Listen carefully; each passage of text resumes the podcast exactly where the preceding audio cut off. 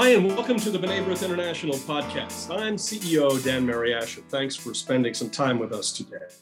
On today's episode, I'm joined by award winning author Dara Horn, whose new book, People Love Dead Jews Reports from a Haunted Present, challenges readers to confront the reasons why there might be so much fascination with Jewish deaths and why there is often little respect for Jewish lives in America and across the globe.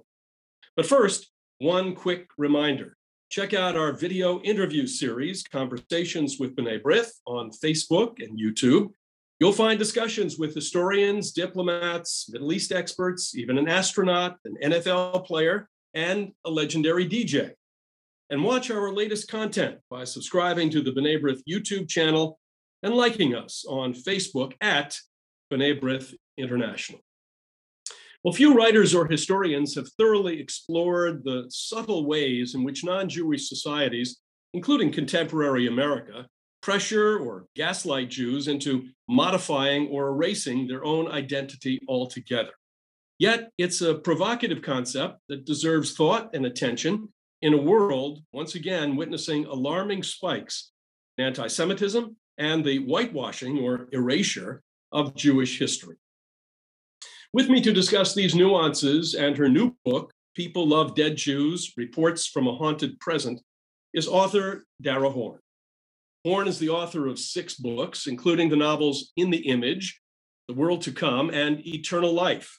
She's the recipient of two National Jewish Book Awards and has been a finalist for the Carnegie Medal for Excellence in Fiction, while her books have been selected as New York Times notable books and book lists 25 best books of the decade. Horn's nonfiction work has been published in the New York Times, the Washington Post, and more. She holds a doctorate in Hebrew and Yiddish literature from Harvard University. Dara, welcome to the program. Thank you for joining us. Thank you so much for having me.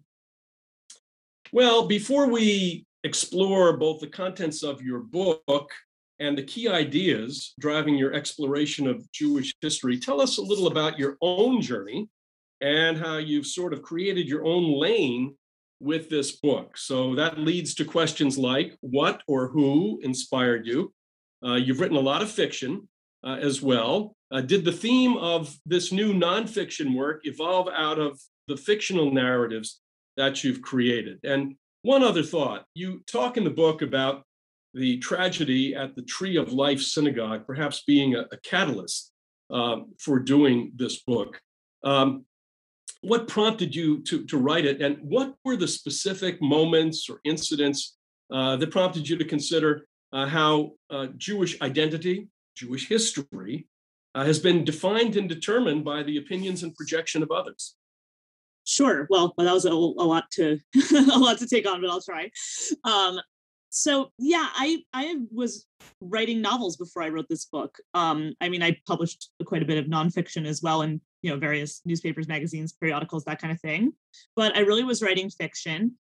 And in my my fiction is really inspired a lot by my by my academic work in yiddish and hebrew literature. When i was a student studying hebrew and yiddish literature i was extremely jealous of the writers i was studying. Um, i wasn't jealous of their lives which mostly were quite horrible but rather i was jealous of their language because i felt like there was this um, there's an archaeology of belief that's beneath every language um, that native speakers don't even hear right? Um it's sort of something that comes to the surface every time someone sneezes.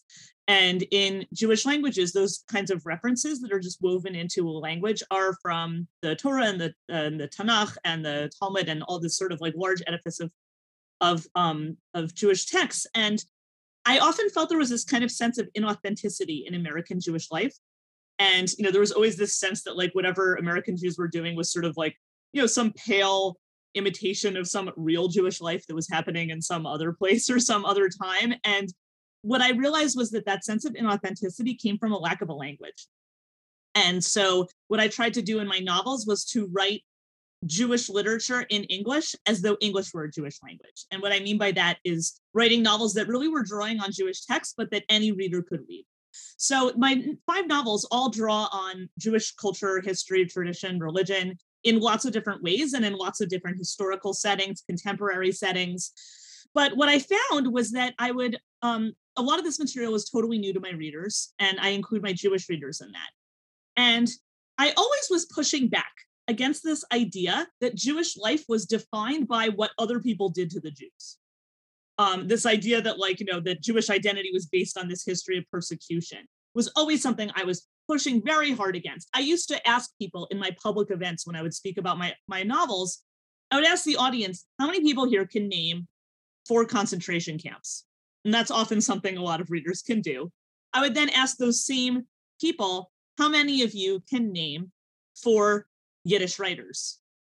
80% of the people murdered in the Holocaust were Yiddish speakers, the famously literary culture. And then I would ask those people, you know, why do we care so much about how these people died if we care so little about how they live? Um, but you know, now I sort of feel like I was kind of naive in presenting this because I had not yet appreciated at that point this sort of like behemoth role that Jews play in a non-Jewish society's imagination. And that kind of takes me to um, how I started writing this book. Um, I started thinking about this more seriously after, like, as I said, I spent 20 years not writing this book. Um, you know, I had the knowledge of the information and all that that I could have to write this book 20 years ago when I published my first novel.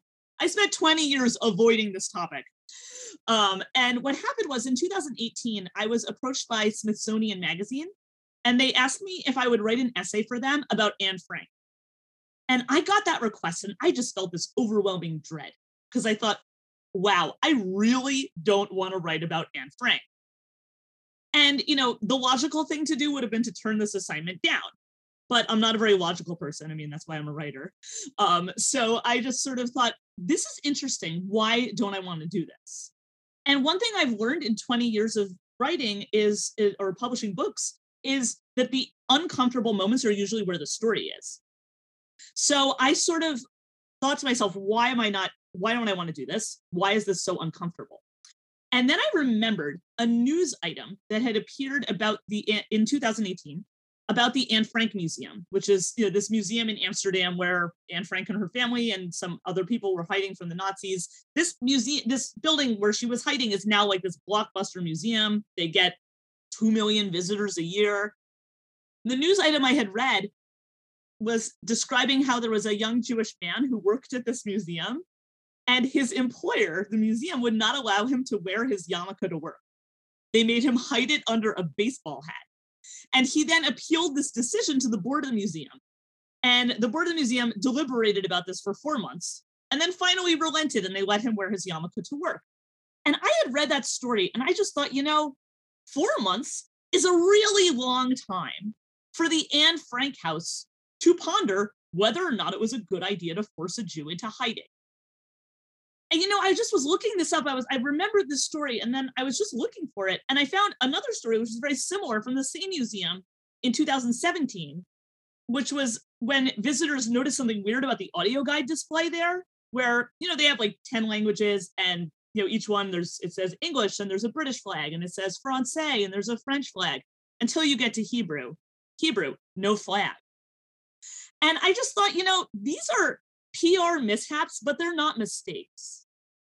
And so that's when I wrote this. So I did write that piece for um for Smithsonian, and the opening line of my piece is people love dead Jews, living Jews, not so much. Because I realized there's this erasure that that Jews are expected to undertake in order to be part of any kind of public conversation. And so um anyway, that was that was a long answer to a short question. Um, but that that piece became that's actually now the first chapter of this book. So the the people in the title um, refers to people, largely non-Jews and Jews. Who who are the people? I mean, I think it's anyone who's participating in a larger non-Jewish society. So that's non-Jews, but obviously there are many Jews who are participating, as I am, as an English language writer in a non-Jewish society. Um, you know, but it's not this sort of internal um, internal conversation, which is quite different.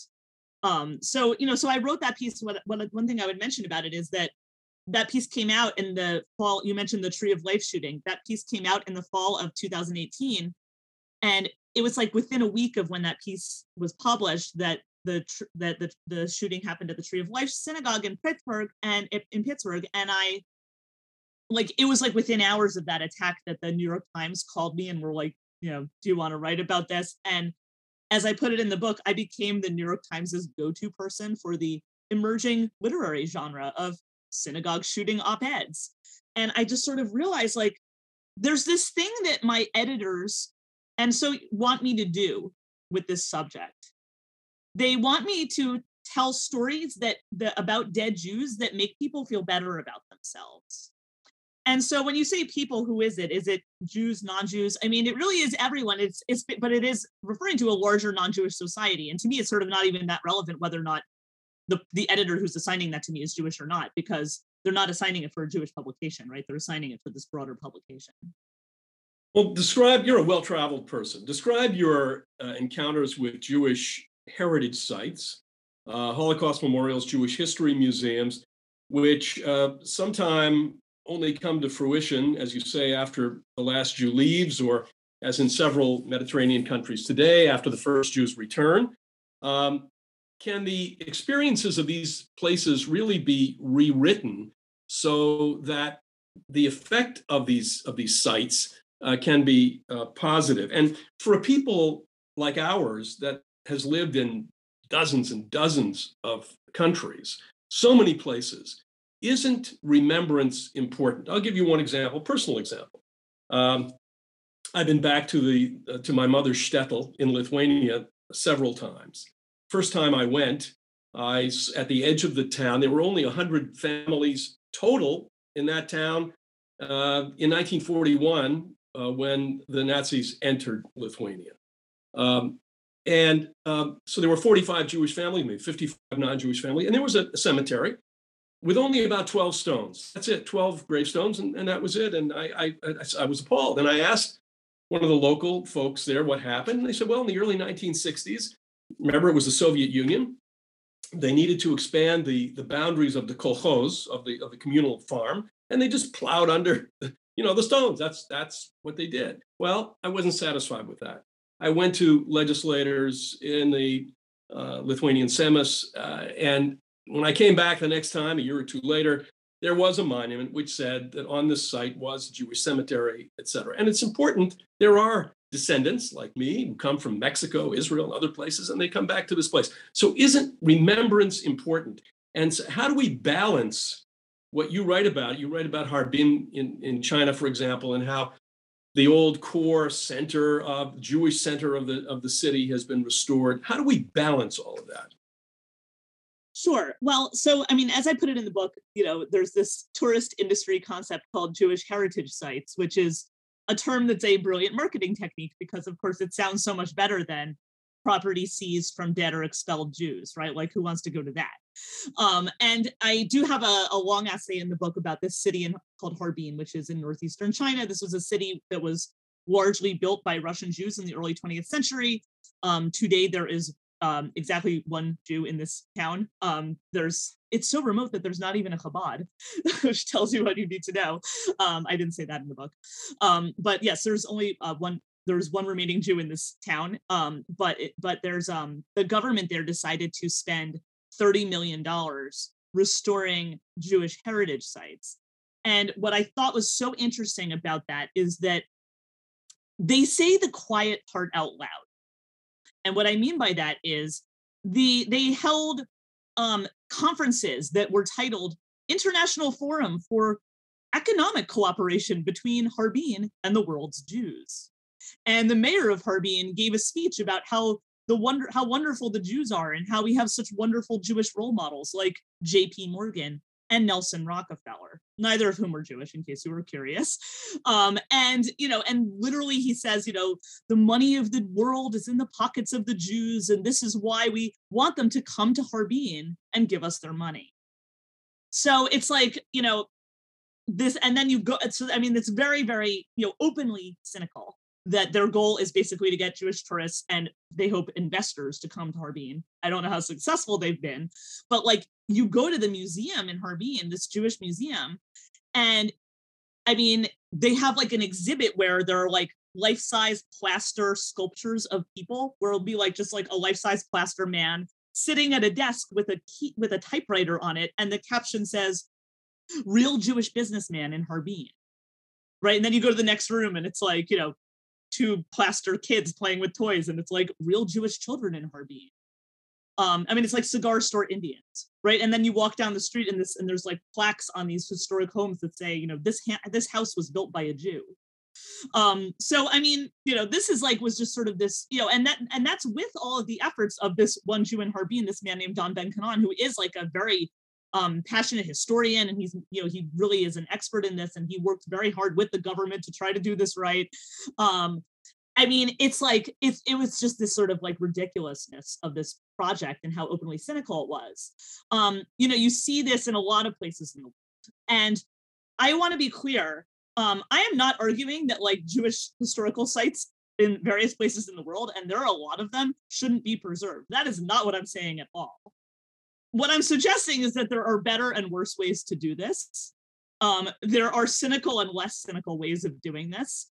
Um, there are there are places where these are done by you know very learned people who are very sincere and devoted and really put a lot of effort in and make this you know and and really are willing to teach you something about the history, but in a sincere way. I mean, the other thing is you go to the Harbin Jewish Museum, it doesn't tell you anything about why this community doesn't live there anymore. Not mentioned um, you know, and then of course there are many places in Eastern Europe where you know there are places where they're honest about it, and there are places where they aren't. Um, you know, I mean, and then there are places where these sites are completely destroyed or gone. So, I mean, I think there's a range of how you want to look at this, but I think that um, I'll give an example of, of a way that I think is better, although I haven't been to this place myself because I haven't been to Poland in about 20 years. Um, I know that there's a, a, Jewish museum in Warsaw now called Polin, which is um, relatively new. I think it's open about 10 years. Um, and what's, I think, you know, important about that museum's project is that it is not a museum about the destruction of the Jewish community. It's a museum about Polish Jewish history. Like this museum tells you about all the history of these Hasidic dynasties and the history of all these different, you know, political movements and Jewish literature and theater. And it's like, it's about Jewish life in Poland. It's not about how this was destroyed. So, you know, I mean, I think that that and and that you know, there's a lot of research that goes into that, and I mean, and that research is largely you know being done by people who probably aren't Jewish, right? I mean, and most of the people go to that museum are not Jewish. So, you know, there are different, better and worse ways of doing it. Um, but what I'm calling out is really, you know, and it's funny because I've had um some readers who have said to me like, "Oh, you're so cynical how you're presenting these things," and I'm like, I don't think I'm the cynical one when the mayor of Harbin is making speeches about wonderful Jews like JP Morgan.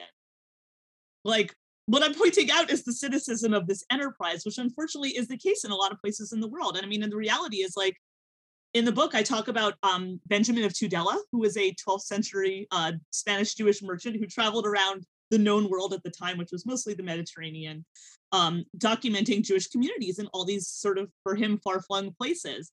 And what I say in the book is, you know, now as a Jewish traveler, you go to all these places in the world, like Benjamin of Tudela did, but you're not visiting Jewish communities, you're visiting their graves. And I mean, that's just a, a reality that we all are living with in the 21st century.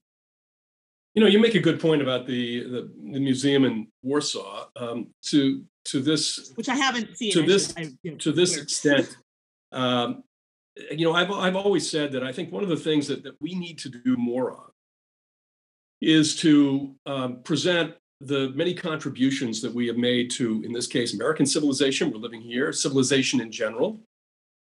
To tell to tell our story, uh, you know, there uh, there was a story recently on one of the Jewish websites uh, about the new museum of the Academy of Motion Picture Art, Picture uh, Arts and Sciences. You may have seen this, um, which says that there really isn't there's not a place in that museum for the story of the Jewish founders of the motion picture industry.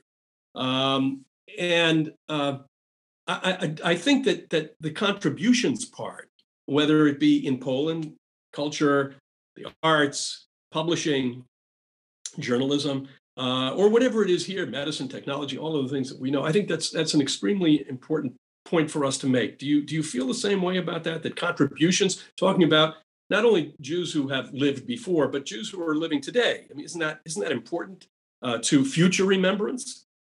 Yes. Well, so there's a couple things that a couple things that work here. Um, one is the um, there's there's there's a couple things. One is if you think about the way that we teach history to children, like not in a Jewish context, in like a broader, you know, context, context, and certainly in this country. Um, think about like a social studies textbook for you know middle school or high school. What does it say in that textbook about Jews? Well, if it's an ancient history textbook, there's going to be like maybe a page about the Israelites who generally doesn't even mention that those people were Jews, right? I mean, they might as well be Phoenicians. They're dead a long time ago. Like who, you know, who cares? And then if it's a textbook that has modern history, there's a chapter toward the end about the Holocaust. So like, okay, Jews are people who got murdered, and then you know their murders teach us some like grand lesson about the limits of civilization. And there's nothing in between, right? There's nothing in between at all. And so I think that there's this that when you talk about the contributions to civilization, it's a, I, I would go deeper than what you're saying. I would say yes, it's important for people to know that you know you know, name fill in the blank famous people were Jews. That's important, yes. Um, but what I think is more important is the contribution of Judaism to Western civilization, and that is what is erased. Um, and when I say erased, I mean that not just that it's erased because it's just not in the book, because I mean it's not like the Jews are not like, you know, the Yazidis, where like, you know, this is sort of this group that just stayed in one place and didn't have much of an impact on the rest of civilization. Judaism is like the foundation of the entire history and culture of the West. And that is completely erased. And the, I think the reason it's erased is because there is this attitude we have. There's, first of all, there's a problem if we were to present it, which is that it would make us realize how wrong we are about a lot of the assumptions we make about civilization and those and that would make us feel bad about ourselves. And here's what i mean by that. Um, you know i think that we often have this attitude in the united states where we teach people not to be bigoted by teaching them that oh see that group of people whoever they are? You know you shouldn't hate them because they're just like everybody else. They're just like you and me. Right? That's like the way we teach children how not to be bigoted. But the problem is you know jews spent 3000 years not being like not being like everybody else right? That was sort of the point of judaism was to not be like everybody else right? Since ancient times. And judaism is like this counterculture that weaves its way through the history of the west. And when i say that um you know sort of talking about jewish history would like would sort of ruin what we think about western history i'm going to give you just one minor example of this like a really tiny example this. Think about the way we learn we teach children about literacy right? We if you know in school you learn that like until the printing press was invented, most people didn't know how to read. You know, like only people who knew how to read were like wealthy people, nobles, clergy, the royalty. But then, hooray, there's the printing press. And then, hooray, a couple, you know, a little bit later, industrial production. And suddenly we have this like cheap, you know, way of mass media. And that's when suddenly poor people are enabled to, or are able to learn how to read.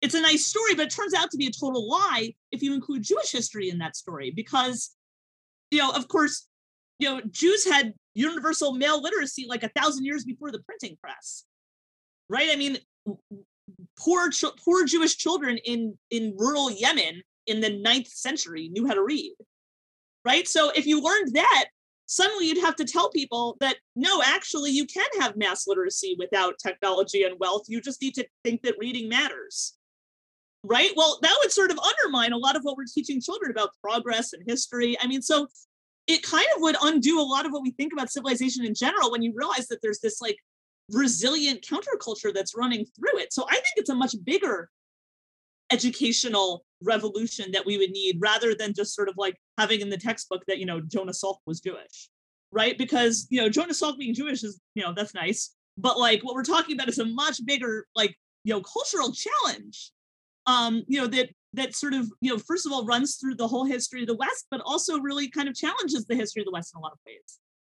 So yeah, I do I think that that learning about living Jews is important? Yeah, but like in a much bigger way even than you suggest. Well, as a as a six year old standing in line waiting to get my first polio shot, um, you know, Salk uh, loomed very big in in the in the the minds of, of Jews at that time. There was a great deal of pride in the fact that he was a man who was contributing uh, to ending uh, the scourge of polio. So I, I, get the point. It can be on, on different levels.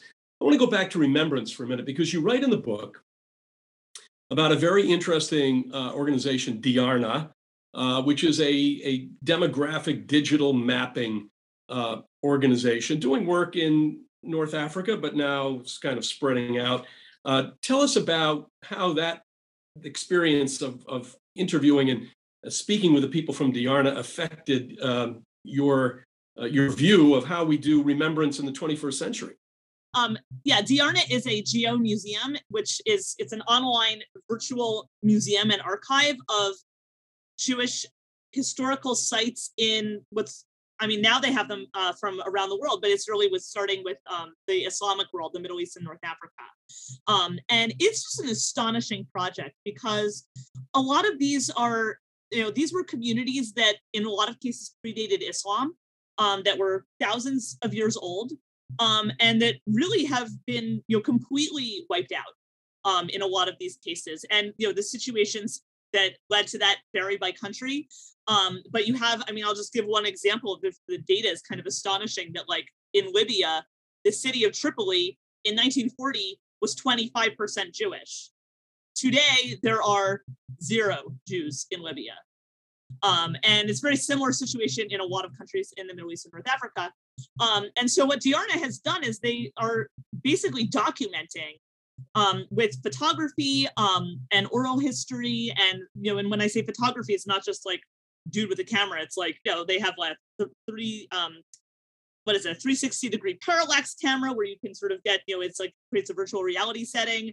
Um, they have drone photography for, um, you know, these uh, Jewish historical sites. So that means, you know, synagogues, cemeteries, um, Jewish schools um, in these places. And what's sort of amazing to me is like, you know, you what they did was they interviewed these people who came from these communities.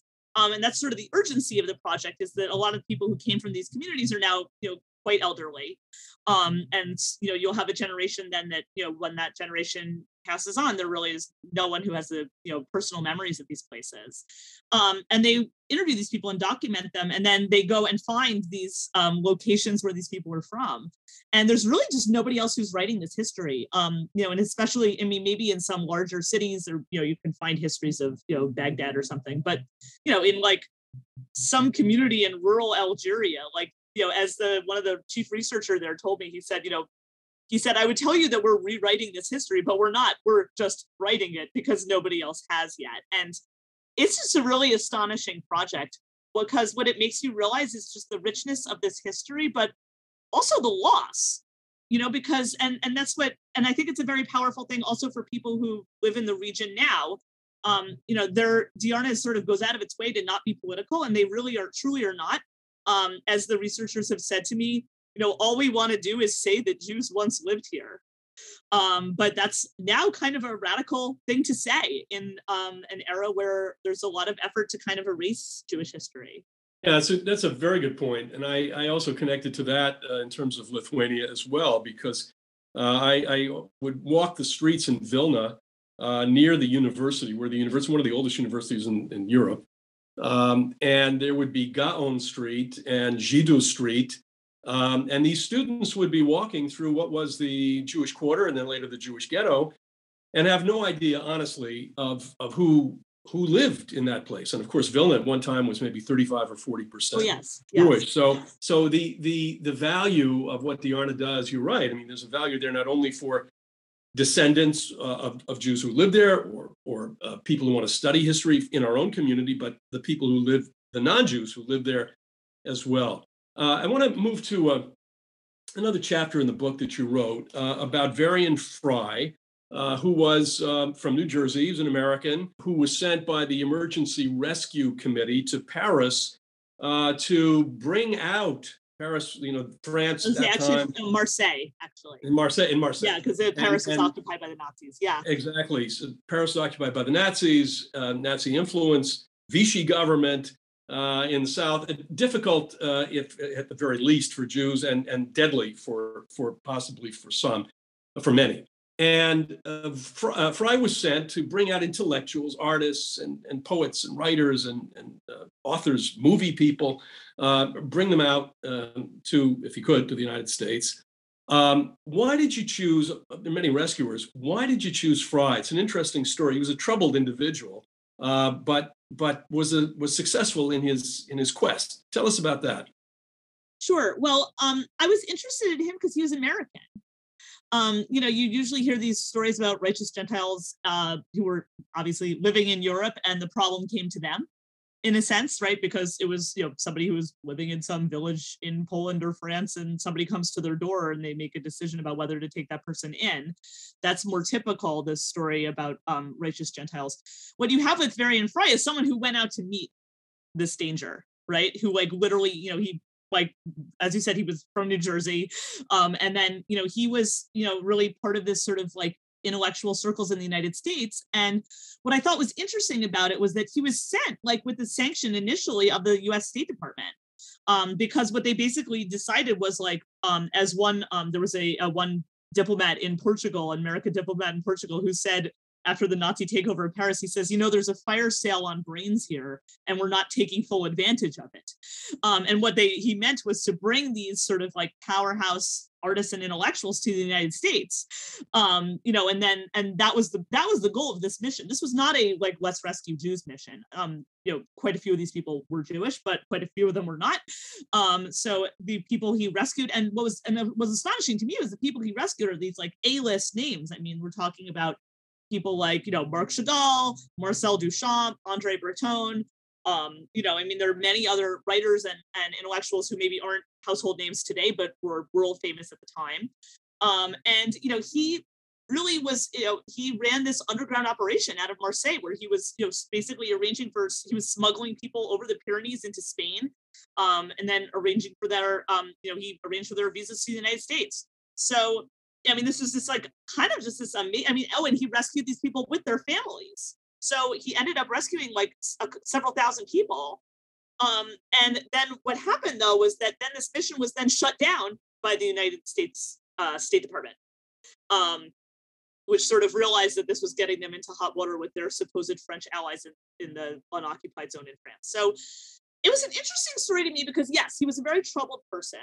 Um, you know, and he you know, but he did this astonishing thing, which no one else wanted to do. I mean, he got this job essentially, he was kind of a nobody and, you know, nobody else wanted to do it. And, you know, he, you know, he did this astonishing thing in rescuing all these artists. But then, you know, he lived another 30 years and these people would not give him the time of day. Um, you know, anytime he tried to interact with these people after after rescuing them, um, they were extraordinarily rude to him and dismissive of him. Um, I thought that was really interesting. And what I thought was most interesting was I was kind of like, why haven't I seen this movie already? Right? Like, why isn't this a better known story in American history and also even in, you know, among American Jews? Like, I'm, I was, you know, when I first heard about this, I was sort of like, why didn't I learn about this as a child? Right? Like, I heard about Raoul Wallenberg when I was a child. I never heard about this guy. He's American. So I thought that was astonishing. And so what I looked into is sort of like, what I eventually realized in researching his life and the lives of these people he rescued was that basically that the gift he had was not one that we value. And, you know, if you look at what he was asked to save, he was asked to save these people who were considered um, the guardians of European civilization. And who were those people? They were, you know, the artists and the writers and the intellectuals right? And the musicians and the creatives, those were the people who were considered the guardians of civilization. And I just thought, you know, nobody tried to rescue, um, you know, the Musar movement, right? Which was like, you know, this movement in Eastern European Judaism that was devoted to the study of ethics, right? That wasn't considered something where we need to like pull out all the stops and save these people, right? Like, and that was people who focused their whole lives on the study of righteousness right? I mean, and as I put it in the book, you know, the gift that he had, you know, everybody said he was a very strange person. He probably was um um bipolar. Um, you know, he was just sort of, you know, he was, you know, certainly a tr- had a very troubled life. But you know, as I put in the book, you know, his oddness was not that of a Marcel Duchamp; it was that of an Ezekiel, right? I mean, he had his gift was prophecy, that he was able to perceive this sort of like blinding reality of, of absolute evil. I mean, he was only one of the only Americans who was writing about the Holocaust. Um, he wrote a cover story for the New Republic in 1942 about the massacre of the Jews. And this was like like when nobody else was writing about this. I mean, he was reporting on pogroms in 1933 from Berlin. I'm sorry, 1935 from Berlin when nobody else was was reporting on this. And you know, this was important to him. And you know, even when he was when the State Department ended his mission, he like was screaming his head off about what was happening in Europe and just nobody was listening. And I mean, to me, this reminded me of like my studies of the Hebrew prophets. And you know that was why I found him to be such a compelling figure, and and you know even you know with all of his troubles was like that was sort of what was you know fascinating about him and and really admirable about him was he had this vision. I want to ask you, uh, just in the time we have left, uh, very interesting that you write about your son, uh, who is 10 years old, who is curious about the Merchant Venice.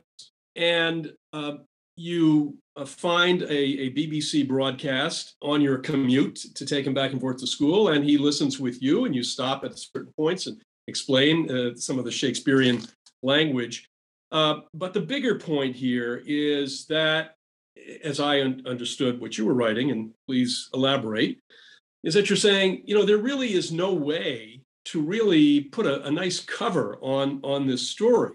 It's um, it's a, a, a it's an it's an anti-Semitic play, um, and even though criticism tries to uh, talk about uh, how uh, Shylock has been made into this human being. Uh, at the end of the day, he's forced to convert. So tell us about that experience, which was really interesting because it, it, dealt with a young person. I related to this. I can't tell you that I was 10 years old when I first heard about Merchant of Venice, but when I started to hear about it, this is what we talked about. Uh, we talked about that that anti-Semitic. At the end, the story doesn't get any better. It's it each time you read it. So tell us about your your thought process and putting that into the book. Sure. So, um, yeah, this was a, an experience I had with my son when he was 10, and we were sort of stuck on a long commute together. And for reasons that are not worth our time to explain here, but are explained in the book, um, kind of against my will, I was sort of, you know, dragged into uh, sharing this, uh, you know, listening in the car with him to Merchant of Venice. And, you know, as I was doing this, like I found myself sort of remembering all the apologetics that go into teaching students about that play, right? You hear in school, like, you know, when you read in school, first of all, the fact that we're still reading this play in school is kind of astonishing. I mean, Shakespeare wrote a lot of plays. This is one of the most performed and studied plays that he wrote. I mean, you, you know, there's every year someone is performing this play. Um, you could probably go to a performance of it like somewhere in the United States, like, you know, in any month of the year of any year. Um, which is amazing when you consider that Shakespeare wrote dozens of plays and most of them, you know, don't get any attention at all. So that's very interesting. Um, but what it's also sort of interesting is I remember like studying this play in school and being told like, you know, that, oh, this isn't really anti-Semitic, it's just a product of its time, right? I mean, there are there's sort of this like elaborate apologetics. Oh, look, you know, Shakespeare was this amazing writer and he makes everybody into a fully fledged human figure, you know, and then, you know, of course, they always point to this like speech that Shylock gives, this soliloquy where he says, you know, I am a Jew and hath not a Jew hands, eyes, organs, dimensions. If you prick us, do we not bleed? And they're like, you know, and like they would point to the speech and be like, you know, like every English speaking Jew is supposed to take this as a compliment, right? And, you know, and I was in sort of, as I said, kind of being forced into sharing this with my child, you know, I kind of presented to him, I'm like, well, you know, there is this problem with this play, but, you know, Shakespeare's this great writer and he makes this person into a fully fledged human being. And my son's like listening to it with me and he's like, where's the part where he's more human? Because I'm not hearing it. And then we get to like the soliloquy and my son called me on it because he's like, he's like, Mom, that's the evil supervillain monologue that every supervillain does. Right? Like in every Marvel and DC comics, like where the evil supervillain says, you know, I've had a rough life. And if you were like me, if you were me, you'd do the same thing. And that's why I'm going to go kill Batman. Moo ha ha he's like he's only asking to have to for revenge and that is exactly that that famous monologue that's the last line of the monologue says that you know if you if you wrong us, aren't we going to want revenge? And the villainy that you teach me, I will execute and I'll better the instruction. I'm probably mangling that, but it's something like that. I mean, he's really just making it, it's, it's exactly that. It's, it, it is an evil supervillain monologue. And it has been sold to Jewish readers as a compliment. I mean, to me, this is the height of gaslighting. And I fell for it. I mean, that's what was astonishing to me. I mean, I have a PhD from Harvard in comparative literature. I like to think I'm a pretty good reader. Like I had absorbed this message so deeply that we are supposed to accept this like platter of insults as a compliment. And that was what was shocking to me was that, and I was grateful that my son was able to see it because I was not. What are the uh, what are the one or two takeaways that you'd like listeners to come away with uh, after listening to this conversation and and hopefully reading your book as well? What would you like them to to walk away with? Um, really, that there is this expectation that Jews erase themselves in order to be respected, um, and and that has something that has gone on for thousands of years. There is this expectation that that Jews edit themselves to whatever the specifications of the surrounding culture is. And also that we also we tell stories about as i said there's this urge to we tell stories about dead jews that make us feel better about ourselves. And what i mean by that is you know like this ritual public ritual we have where like a you know some public figure like makes some vaguely anti-semitic statement and then we drag them to a holocaust museum like there's no cost to that right because you know holocaust museum is you know kind of you go to a holocaust museum and what you're going to think is, wow, I'm better than these people, right? Because, like, you know, next to Nazis, we all look great, right? I mean, that is a ridiculous standard to hold people to. And what I really, I think, want people to realize is that that demand that we erase our differences is itself a form of hatred. And I one place that we didn't get to speak about this, so I'm going to mention it now. My book ends. Um, well, my book ends in a lot in in several different places, but the last thing I talk about in the book in terms of current events are the attacks on the Hasidic community that happened just before the pandemic. And what I found so remarkable and shocking about those attacks is that you did not have the outpouring of public support after the shooting in Jersey City at a kosher uh, supermarket. Um, at the uh, there was a slashing, a machete attack in Monsey, New York, on a Hasidic community in Monsey. You did not have this public outpouring of support like you did at Tree of Life Synagogue in Pittsburgh. And that is because what you see is that there's a limit. Jews are only allowed to be so Jewish before they're no longer worthy of public respect. And what I saw, and I looked at all the news articles about the Hasidic community, and I saw, um, you know, about these attacks, and I saw that all of them contained some kind of derogatory references to this community while reporting the attack. And I just think that this is, I mean, and what I find astonishing about that is that, you know, when the Hasidic community attack uh, is attacked, it's not because people are you know, they're not attacking the Hasidic community. They're attacking these people because they're visible. They're attacking them because they're Jews. And I think that there's something that I think all readers who read this book, I hope will sort of wake up to, which is how much Jews are asked to erase themselves. And I think for all readers, Jewish and non-Jewish, what I'm really trying to open up is the idea of diversity and what the actual challenge of what real diversity entails, which entails welcoming people who are not just like you and me and I think that's sort of the challenge that goes far beyond the Jewish community and has a lot to do with the future of this country. Well, the book is People Love Dead Jews Reports from a Haunted Present by Dara Horn, and it's available now wherever you purchase books. Dara, we appreciate your being with us today, boldly challenging us to rethink the ways in which we define our identity and how we narrate Jewish history. Thank you again, and best of luck. Thank you. If you're looking for more of our diverse content, visit our website, b'nai to listen to all of our conversations, podcasts, and live interviews.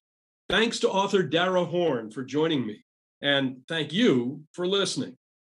If you like what you hear, make sure you subscribe to the B'nai B'rith podcast on Apple Podcasts, Spotify, or wherever you listen. For B'nai B'rith, I'm your host, Dan Mariaschin. Talk to you again soon.